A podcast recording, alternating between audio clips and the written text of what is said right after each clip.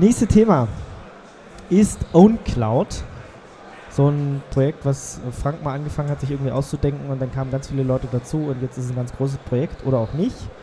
Jedenfalls, äh, was das ist, was es macht und ob wirklich ganz viele Leute daran beteiligt sind, das wird jetzt Dirk alles aus ihm rausquetschen. Hallo Frank. Ich habe Angst. Hallo. wir, wir sparen uns die, wie gerade besprochen, die Vorstellung von dir, weil du schon so häufig bei Radio Tux warst, auch bei den wöchentlichen Sendungen.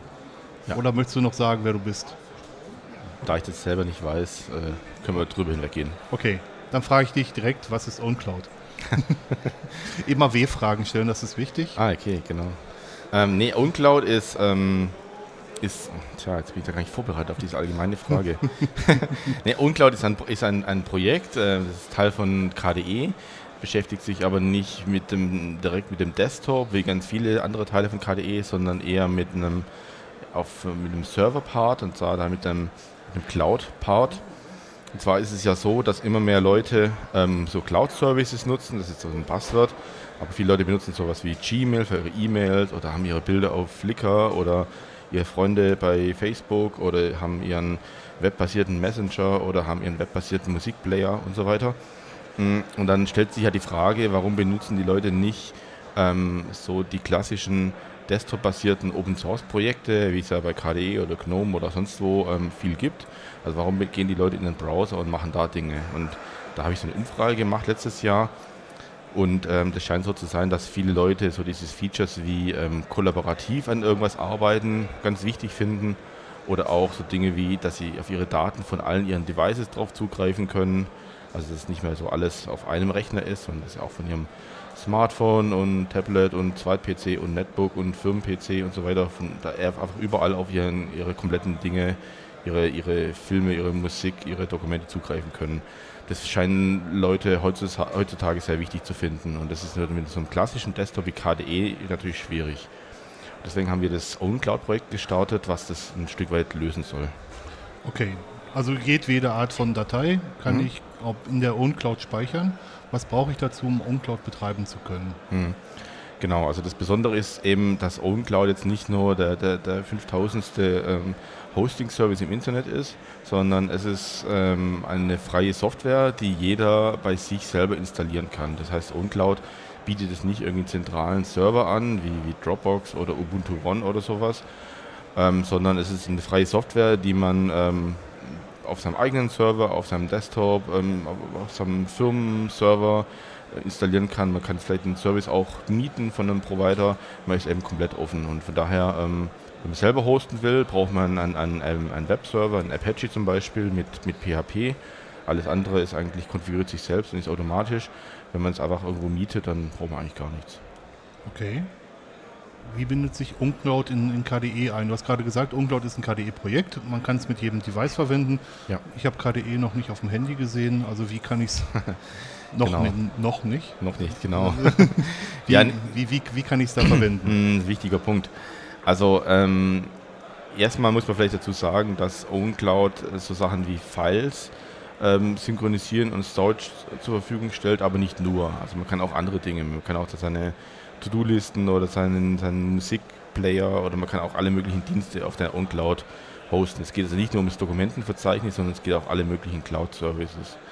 Und da ist es so, dass wir verschiedenste, verschiedenste Möglichkeiten haben, darauf zuzugreifen. Man hat ein Webinterface, was in der Regel ja auf allen Devices geht, hat jetzt auch nicht speziell mit KDE zu tun, da braucht man einfach nur einen Browser. Ähm, wir arbeiten auch in einer Mobile-Version, was auf dem, auf dem, Handy dann auch funktionieren sollte. Und dann gibt es aber, wenn man dann so, so, einen, so einen richtigen Desktop hat wie KDE, haben wir da auch Integration, dass man direkt Notifications auf dem Desktop bekommt oder dass er direkt mit den, Kio-Slaves direkt darauf zugreifen kann, transparent und weitere Features wie so eine Syncing-Unterstützung, da arbeiten wir momentan auch dran. Also so eine aktiv ähm, Push-Unterstützung. Das heißt, ich, verbinde mich einmalig zu dem ähm, zur OwnCloud und wenn da was passiert in der OwnCloud, dann meldet die sich an den mhm. angemeldeten Client, an die angemeldeten Clients zurück und sagt, hey, da ist eine neue Datei für dich. Ja, ganz genau. Mach was damit. Ganz genau. Da haben wir so ein Notification-System in KDE und da gibt es so eine, so eine RESTful API, die, ähm, die ich mit entworfen habe, die in OwnCloud auch drin ist sodass man solche Push-Notifications quasi auf den Desktop schicken kann. So, da hat jetzt einer ich share jetzt eine Datei mit dir zum Beispiel, ein Dokument, weil wir gemeinsam an irgendwas arbeiten wollen. Und wenn du das jetzt bearbeitest, dann macht es mir auf dem Desktop so plopp und dann geht so ein kleines Fenster auf und da steht dann, dass sie jetzt verändert wurde jetzt von dir. Dann kann ich mir zum Beispiel anschauen, was da passiert ist. Okay, es kann aber immer nur einer gleichzeitig an einer Datei arbeiten. Ne? Also du loggst mm. den anderen aus, oder? Ja, also zukünftig werden wir, werden wir Git als äh, Storage-Lösung äh, hinten dran haben. Ähm, das heißt, jede Datei, die man da reinspeichert, ist dann auch versioniert. Und ähm, da können dann auch mehrere Leute gleichzeitig an was arbeiten. Ähm, je nachdem kann es natürlich irgendwelche Merge-Konflikte geben. Das heißt, wenn wir aber gleichzeitig an irgendeinem Binärfile arbeiten und das dann nach und nach speichern, dann kann es natürlich durcheinander kommen. Aber das ist natürlich so jetzt nicht unbedingt lösbar. Da muss man eben aufpassen, dass man das nicht macht. OwnCloud ist ein relativ junges Projekt. Ich glaube, ihr habt im letzten Jahr angefangen, ist das richtig? Mhm, genau. Und Anfang habt jetzt gerade eben die Version 1.2 veröffentlicht. Mhm, das stimmt. Was, was, was ist passiert in den letzten anderthalb Jahren? also wir haben, äh, das ganze Projekt wurde gelauncht ähm, letzten, also Januar letzten Jahres äh, bei Camp KDE. Das ist diese Nordamerika-Konferenz, die wir von KDE aus machen. Da habe ich das Ganze vorgestellt, ähm, die Idee. Ähm, und ich habe dann auch, ich weiß gar nicht, zwei, drei Monate später ähm, habe ich dann auch die Version 1.0 dann veröffentlicht. Ähm, das war damals noch ziemlich vollständig von mir eigentlich. Ähm, dann haben aber ziemlich schnell Leute angefangen mitzuarbeiten. Also wir haben jede Menge neue Contributors bekommen. Wir haben da auch Google Summer of Code äh, mitgemacht letztes Jahr. Da hat auch einer ähm, eine ganz, ganz tolle Funktion implementiert. Und so dass wir dann im, im Herbst war das, glaube ich, dann die Version 1.1 released haben, die dann wirklich schon einige Features schon mehr hatte. Und kann man zum Beispiel so Systemeinstellungen synchronisieren, also zum Beispiel Reconc, ein KDE-Browser, kann seine Bookmarks synchronisieren über die OwnCloud und so, solche Dinge waren da schon drin. Ähm, und ähm, haben dann aber dann relativ schnell auch schon angefangen, an der Version 2.0 zu arbeiten, wo wir ein bisschen ähm, ja, die Struktur ein bisschen verbessert haben oder verbessern auch immer noch und auch das Webinterface aber grundlegend stark verbessert wurde. Und da haben wir jetzt, sind wir jetzt halt einige Zeit an einer, einer Reorganisation, Refactoring dran. Und ähm, da das jetzt so ein bisschen in die Endphase geht, haben wir jetzt kürzlich noch die 1.2 Version released, was jetzt aber eigentlich ein reines Bugfix-Release ist. Also alle neuen Features, die arbeiten wir gerade auf die Version 2.0 zu, aber nochmal so ein letztes Bugfix für die Einzellinie, die ist jetzt kürzlich fertig geworden. Okay, was denkst du, wann die 1. Quatsch, die 2.0 erscheinen wird? Naja, das ist jetzt noch so ein bisschen, wie das immer so ist. Also das Problem kennt jeder Softwareentwickler. Ähm, wir sind so ein bisschen in dem Dilemma, ähm, releasen wir jetzt ganz früh irgendwas, äh, was zwar schon tut, aber noch nicht so cool ist, wie man eigentlich dachte, oder versucht man noch ein bisschen mehr Coolheit, ähm, Coolness mit einzubauen und dann dauert es noch ein, zwei Monate länger. Das ist noch so ein bisschen keine Diskussion. Also es wird definitiv jetzt diesen Sommer passieren. Wir haben jetzt kürzlich unser erstes Developer-Meeting gehabt in Stuttgart, wo jetzt irgendwie, wir waren zu sechs, glaube ich, für ein Wochenende, ein langes Wochenende zusammenkamen und da eigentlich nonstop gehackt haben. Und es war super produktiv. Also wir sind echt gut vorangekommen und deswegen wird es diesen Sommer werden. Großartig. Ihr habt nochmal ein Summer of Code Projekt eingereicht und ja. ihr habt zwei Studenten zugesagt. Ja, genau. Also wir haben bekommen, wenn ich ja, das richtig im Kopf habe. Entwickelt sich so gut, dass ich, dass es mir manchmal ähm, schwerfällt, auch den Überblick zu behalten, den ganzen Code mir anzuschauen. Ähm, also wir haben jetzt dieses Jahr zwei Google Summer of Code Studenten und wir haben zudem auch noch ähm, ähm, noch ein Season of KDE, also wir haben noch so ein eigenes äh, Studentenförderprogramm innerhalb von KDE, wo wir auch noch mindestens mal noch einen zusätzlichen Studenten auch haben, eventuell sogar zwei. Also wir suchen gerade noch Mentoren, die noch mithelfen. Okay. Ähm, wie bindet sich die OwnCloud mit, mit anderen Betriebssystemen ein? Also Web, hm. Web, Webinterface hast du gerade gesagt. Notifications ja. gibt es beispielsweise auch in GNOME. Spielt ihr, sprecht ihr damit mit den GNOME-Leuten, wie ja. ihr das in GNOME ein, einarbeiten könnt? Ja, also das ist definitiv ein, ein Ziel von mir, so plattformübergreifend wie nur irgendwie möglich zu sein. Also das ist zwar jetzt wird im Rahmen von KDE entwickelt, aber ich möchte da jetzt nicht, ähm, sage jetzt mal, den Weg zu anderen Plattformen äh, in irgendeiner Form behindern. Deswegen sind die Grundfunktionen sind, funktionieren eigentlich überall. Also der Browser funktioniert natürlich überall. Dann über WebDAV kann man ähm, online auf seine Files, kann man es einfach mounten, kann da online drauf zugreifen. Das klappt eigentlich auch wirklich mit jedem Betriebssystem, eigentlich viel, mit vielen Smartphones sogar auch. Ähm, sogar mit Windows? mit Windows, die haben das, ich glaube, die haben das Web, sogar, Web, Webfolder heißt Ich glaube, die haben das auch irgendwann in den 90ern sogar erfunden, auch mit, kann das sein, WebDAV? Sehr gut möglich, ich ja. Ich glaube, ja. Ähm, aber es funktioniert wirklich inzwischen mit jedem Betriebssystem, ist eigentlich wirklich ganz nett. Also unter, unter Linux kann man es eben einmal mit, mit Fuse, kann man es direkt mounten. Ähm, dann hat man es wirklich als, als Ordner in seinem Home-Verzeichnis zum Beispiel. Oder man kann eben von KDE-Programmen aus mit den, mit den Kio-Slaves ähm, einfach auch direkt drauf zugreifen. Und ich glaube, GNOME hat so eine ähnliche Möglichkeit mit, ihrem, mit, ihrem, mit ihrer Filesystem-Abstraktion. Das weiß ich nicht genau. Fuse geht in jedem Fall natürlich auch. Fuse geht immer, genau. Ja. Genau, und äh, du kannst es im Nautilus im, im GNOME-Browser auch als WebDAV öffnen ohne, ja, ja, genau. ohne Probleme. Genau. Also es klappt da eigentlich wirklich ganz gut. Dann ähm, Notifications.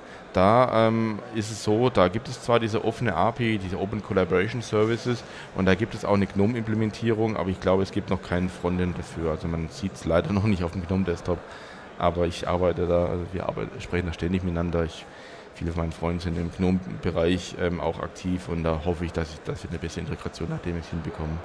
Und dann gibt es eben auch noch die, die Syncing-Komponente weil man möchte vielleicht auch irgendwann mal offline mit den Files arbeiten, dass wir sowas ähnliches haben wie Dropbox, dass man eben so ein, klein, kleines, ein kleines Programm hat, was dann im Hintergrund immer die neuesten Änderungen zu sich äh, hersynkt und dass man eben offline auf seinen Files arbeiten kann.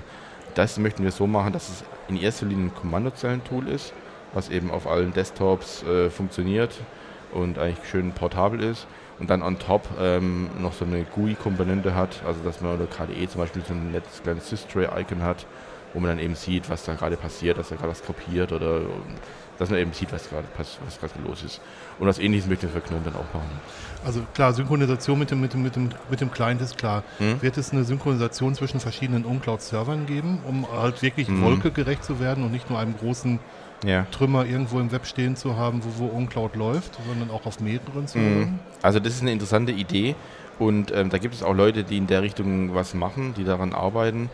Ähm, jetzt ein, ein, primärer Fokus war das erstmal nicht, mhm. weil ähm, also die Grundidee ist, dass ich eigentlich meine eigenen Files sozusagen mit meiner eigenen Privacy und unter meiner eigenen Kontrolle habe. Mhm. Also deswegen ist dieser, dieser Aspekt, dass andere auf meiner Own Cloud irgendwas machen, ist zwar auch äh, möglich, also zum Beispiel im Fotoalbum kann man natürlich die Fotos von anderen Leuten anschauen, wenn sie freigegeben sind, aber dass die jetzt direkt sozusagen, ich kann denen auch Zugriff geben auf bestimmte Verzeichnisse, die ich scheren will, aber dass man sozusagen gemeinsam in irgendeiner Art magisch Dateien hinherkopiert werden, ist, muss genau überlegt werden, weil eigentlich möchte man die Privacy da schon, ist eigentlich das höchste Gebot.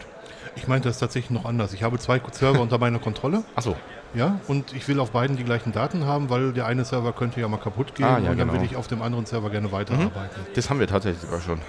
ähm, das ist dieses äh, automatische Backup.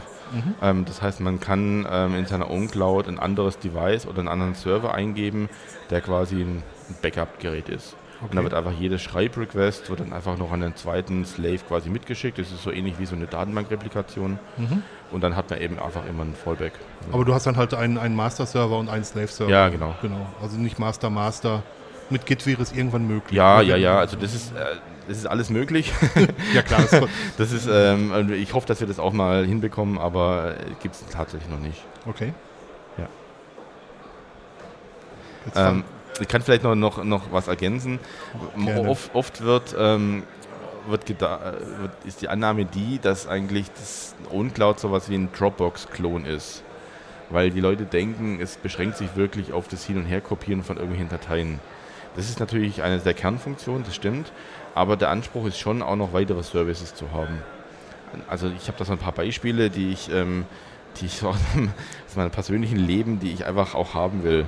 Ein Beispiel ist, ich war jetzt neulich im, im Urlaub und dann habe ich wieder ganz viele Fotos gemacht.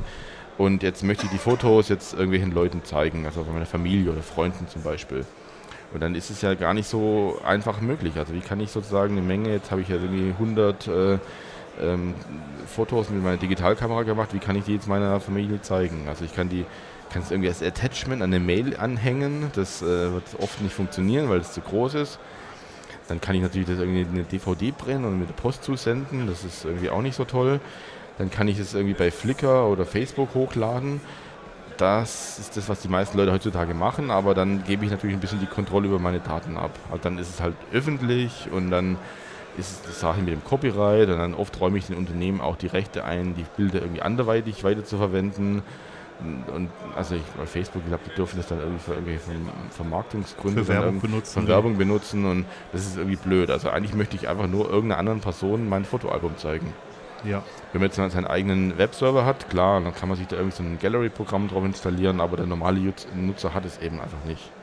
Und deswegen gibt es bei uncloud eben die Idee, dass man da solche zusätzlichen Plugins oder so kleine Applikationen dazu installieren kann, wie zum Beispiel eine Fotogallery.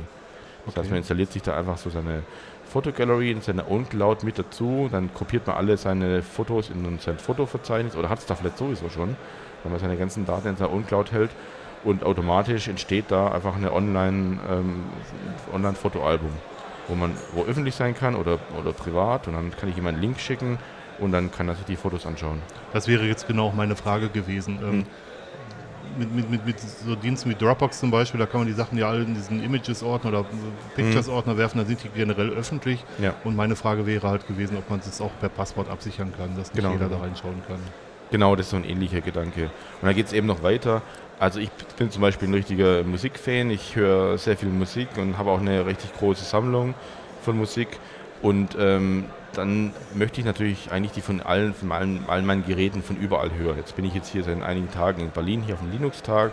Jetzt kann ich natürlich nicht einfach meine, keine Ahnung, 100 Gigabyte Musik jetzt hier irgendwie auf meinen Rechner kopieren, mitnehmen. Das geht vielleicht gar nicht, wenn man so ein kleines Netbook hat. Oder vielleicht hat man nur ein Smartphone. In ein paar Jahren hat man vielleicht nur ein Tablet. Geht es einfach nicht. Und da bietet OwnCloud auch die Möglichkeit, ähm, dass man einfach so einen kleinen Player dazu installiert. Eine kleine Player-Applikation und dann hat man so einen HTML5 Musikplayer wo man einfach mit seinem Smartphone auf die Seite gehen kann und auf sein, sein Musikstück auswählen kann, auf Play drückt und schon hört man die Musik. Und wir haben da auch so ein Interface, so ein ähm, Apache-Interface, das auch so Player wie Amarok, auch, ähm, den man da auch benutzen kann und die streamen sich dann einfach die Musik vom eigenen OwnCloud-Server runter, von Remote. Natürlich kann man auch Teile dann wieder synken, klar, wenn man es irgendwie offline hören will, aber wenn man einfach online ist, was man in Zukunft bestimmt viel ist, kann man da auf seine, auf seine Musik einfach immer zugreifen. Und das klappt im Übrigen auch mit Filmen. Also man kann genauso auch seine, seine Filme, wenn man irgendwelche digitalen Filme hat, in ein Verzeichnis werfen. Und schon hat man da im Browser so einen HTML5-Player und kann eben seine Filme dann auch von unterwegs vom Hotel sich anschauen, ohne alles kopieren zu müssen. Ja, wenn man nicht wie ich aus der Schweiz kommt und hier erstmal kein Datenroaming hat und die, Datentarife nicht zahlen kann. Ja, das ähm, ist furchtbar.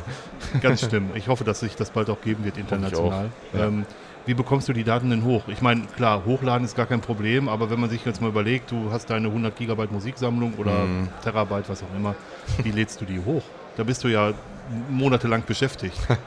Ja klar, also wenn ich natürlich einen Server habe, ähm, der jetzt irgendwie nicht schnell angebunden ist oder mein DSL-Upstream nicht so gut ist, kann das natürlich lange dauern, das ist richtig, ja.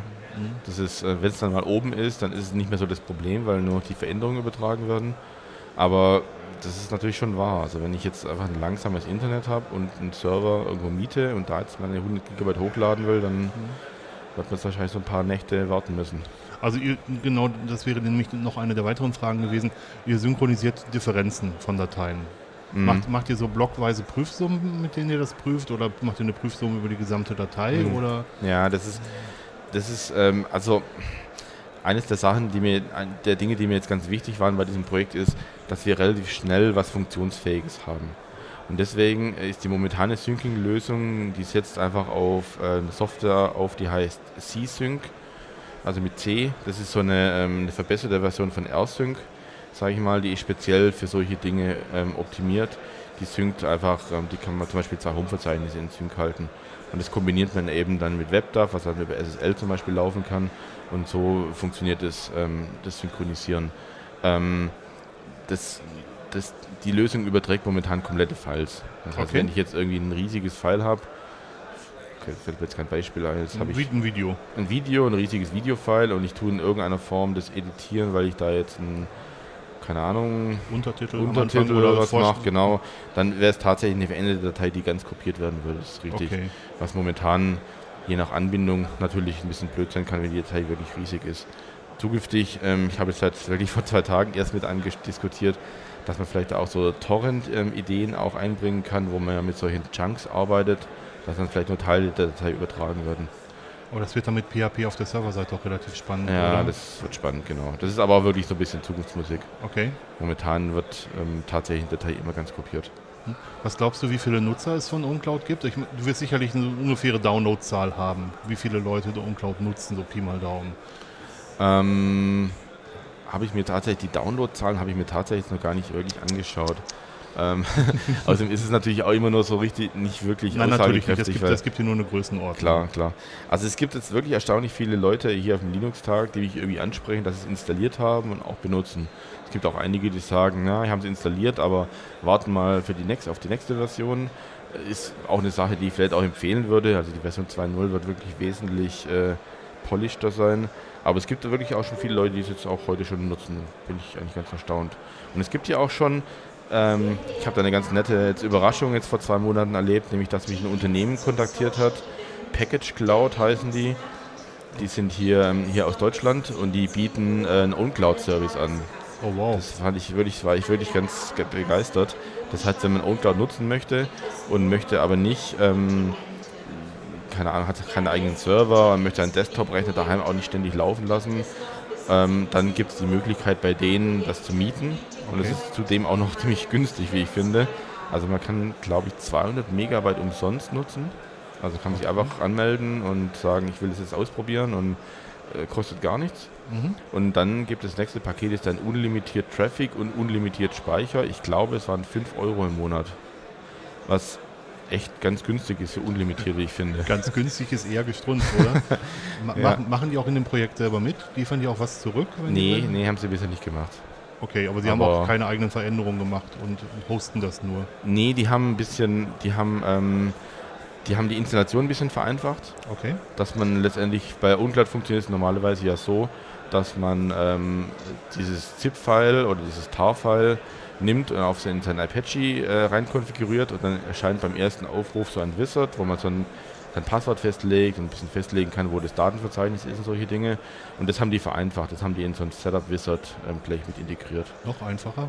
Noch einfacher, ja. Die haben weil in ihrer Hauptanmeldung sozusagen. Man muss sich nur bei denen einmal anmelden und dann ah, funktioniert die OwnCloud quasi verstehe. ohne weitere Passworteingabe. Das haben die gemacht, ja. Aber sonst haben sie leider nichts, äh, nichts beigesteuert. Aber das muss jetzt ja auch nicht jeder. Also ich finde es eigentlich schon mal super, dass es so einen Service gibt. Ohne Frage, das ist total prima. Obwohl das natürlich so ein bisschen konterkariert, dass du sagst, du möchtest deine Daten unter eigener Kontrolle haben. absolut. Du gehst, absolut. Du gehst zu einem anderen Provider und lässt die Daten dann da. Die, aber vielleicht, ja, vielleicht, vielleicht ist einer, vielleicht ist, aber vielleicht ist einer, den du zahlst, dann eher jemand, den du mehr vertraust. Ja, ja, das ist ein, ein sehr guter Punkt. Also natürlich ist es eigentlich am besten, wenn man es selber hostet. Nur ist es halt die Realität halt auch die, dass es halt einfach auch nicht jeder kann. Definitiv. Und deswegen mhm. ist es halt auch, ist halt freie Software natürlich, also AGPL ähm, unter der Lizenz steht OwnCloud und da ist es halt auch wichtig, dass man, dass es verschiedene Optionen gibt. Und deswegen kann halt auch so ein Hoster kann es auch anbieten oder vielleicht stellt mal jemand einen macht so einen kleinen äh, Steckdosen-Plug-Computer, wo es mit drauf ist und dann kann man es direkt bei sich selber hosten, bei sich daheim. Also es, ich finde es total wichtig, dass es verschiedene Optionen gibt. Mhm. Hast du jetzt L oder A GPL gesagt? A GPL. Dann müssen sie ja eigentlich den Rest zurückgeben. Ne? Ja, das ist richtig. Ich habe mir auch gerade überlegt. Ich könnte quasi den Code für diesen Wizard könnte ich einfordern, aber das war jetzt eigentlich eher Customizing. Her damit. Ja. Nee, nee genau. Ähm, was brauche ich, um meine eigenen Daten synchronisiert zu halten? Mhm. Ich kann auch gerne noch ein bisschen was erzählen. weil, weil, weil letzt, ja. letzt, letztendliches Ziel ist es ja, dass ich so, so ähm, Dienste wie beispielsweise Dropbox, die jetzt gerade sehr, sehr negativ in den Nachrichten waren, mhm. damit ablösen können. Und was, was, was, was brauche ich, um das zu können? Mhm. Es ist nicht Dropbox, okay, das hast du mhm. erklärt. Ähm, aber natürlich ist, das, ist der Fokus schon so, dass ich das, was ich mache, gerne unter eigener Kontrolle habe. Ja, ja. Also, das ist schließt sich jetzt an das an, was ich vorher schon gesagt habe, ist, ich möchte so viele wie möglich Möglichkeiten offen halten für die User und es soll einfach auch fast jeder in der Lage sein, so eine Own Cloud zu betreiben. Weil das ist der Witz an diesem eigentlichen Projekt. Das ist eben, deswegen heißt es ja auch Own Cloud mhm. und nicht irgendwie, ich müsste meinem Sys-Admin gehen und sagen, kannst du mir das mal installieren? Your Cloud. Dann, dann ist es dann halt Your Cloud, nicht mehr My Cloud, Own Cloud, genau. Und deswegen ist, es, ist das Ganze so strukturiert, dass es eigentlich zumindest so ist es die Idee, so gut wie auf jedem Webspace laufen sollte. Das heißt, es ist kein Daemon, den man irgendwie äh, mit einer Paketverwaltung auf dem Server installieren muss und es ist auch kein Daemon, der irgendwie äh, mit Root-Rechten laufen muss, weil er auf einen bestimmten Port hört oder es ist auch nicht, ähm, braucht auch kein Cronjob eingerichtet werden oder solche Dinge, die eigentlich nur in der Regel nur ein Admin kann, sondern es ist wirklich ein, ein, ein Stück Code, was man in ein Unterverzeichnis packt von seinem Webspace. Also man braucht quasi ein, ein, Webspace und es muss PHP installiert sein und der Rest konfiguriert sich selbst. Also es reicht, wenn man von seiner Uni zum Beispiel so einen, einen, Bereich zur Verfügung gestellt bekommt, wo man seine Homepage reinpacken kann. Das reicht völlig aus und dann kann man in ein Unterverzeichnis von seiner Homepage äh, passwortgeschützt seine OwnCloud rein, reinpacken und dann läuft die dann auch sofort. Also es dann, funktioniert so, dass dann automatisch geschaut wird, gibt es eine Datenbank, die ich nutzen kann. Nein, gibt es nicht. Okay, dann lege ich mir meine selber meine SQLite-Datenbank selbst an. Es werden auch die ganzen File-Permissions, soweit es möglich ist, automatisch so gesetzt, dass es dann auch sicher ist, dass man dann die Datei nicht anderweitig noch drankommt. Und es ist eigentlich so ein selbstkonfigurierendes System. Man packt es einfach nur in irgendein Verzeichnis in ein Apache, dann müsste es laufen. Mhm. Super. Ich bin jetzt fragenlos, tatsächlich. Habe ich, ich, dich ich mein, äh, totgelabert? Nein, ich mein, man, man, merkt schon, du redest sehr viel darüber und du beschäftigst dich sehr viel damit. Und du nimmst natürlich einige ja. Fragen durch das, was du schon sagst, einfach vor, vorweg. Ja, klar. Und dich jetzt nochmal nach was nachzufragen, was du gerade erzählt hast, das fände ich jetzt ein bisschen, bisschen doof, muss ich gestehen. nee, also klar. Ähm, braucht ihr noch Leute? Braucht ihr Unterstützung? Wir brauchen, wir brauchen natürlich immer Leute Unterstützung. Wir haben inzwischen schon eine recht gute Community zusammen. Bin ich wirklich happy, auch total gut gemischt. Wir haben jetzt so einen ganz neuen Usability-Experten und jemand, der sich um das Benutzerinterface kümmert. Also die 2.0 wird auch richtig hübsch und richtig, richtig gut werden. Und haben Entwickler und Marketing-Leute und Leute, die es testen. Und das ist wirklich, ich bin da wirklich total happy, wie es sich entwickelt hat. Trotzdem ähm, freue ich, freuen wir uns natürlich immer über, über neue Leute. Ähm, speziell, weil wir da demnächst ein richtig gutes Plugin-Interface haben, wo man sich so kleine Extensions äh, für irgendwelche Sonderanforderungen dazu schreiben kann. Es gibt zum Beispiel hier einen, einen Freund von mir hier, der, der Klaas Freitag von OpenSUSE, der auch das, ähm, das Kraft macht, diese, diese Applikation Kraft. Das ist so eine, so eine ähm, kaufmännische Software. Der hat jetzt kürzlich so ein kleines OwnCloud-Plugin geschrieben, um da auf dem Server so ähm, Rechnungsnummern verwalten zu können. Also so eine totale Spezialanforderung, aber ähm, das war einfach so als Funktionserweiterung total einfach möglich und so stelle ich mir das in Zukunft eigentlich auch vor. Es muss jetzt nicht jeder unbedingt im Core mitentwickelt haben. Freuen wir uns auch über Leute, die es machen, aber es ist vielleicht nicht für jeden spannend. Aber so kleine Plugins, Erweiterungen, das soll in Zukunft ganz einfach werden, dass man sowas beisteuern kann. Super prima. Dankeschön, Frank. Danke für die Möglichkeit hier zu sprechen. Ja, ich wünsche dir viel Erfolg mit dem Projekt weiterhin. Danke. Und das nutzt uns allen. Also wenn es Alternativen gibt zu Sachen, die ähm, datenschutzrechtlich bedenklich sind, nutzt das einfach uns allen. Punkt. Das glaube ich auch. Dankeschön. Danke. Das war eine Sendung von Radio Tux, herausgegeben im Jahr 2011 unter Creative Commons bei noncommercialsharealike.de. Lieder sind eventuell anders lizenziert. Mehr Infos auf radiotux.de.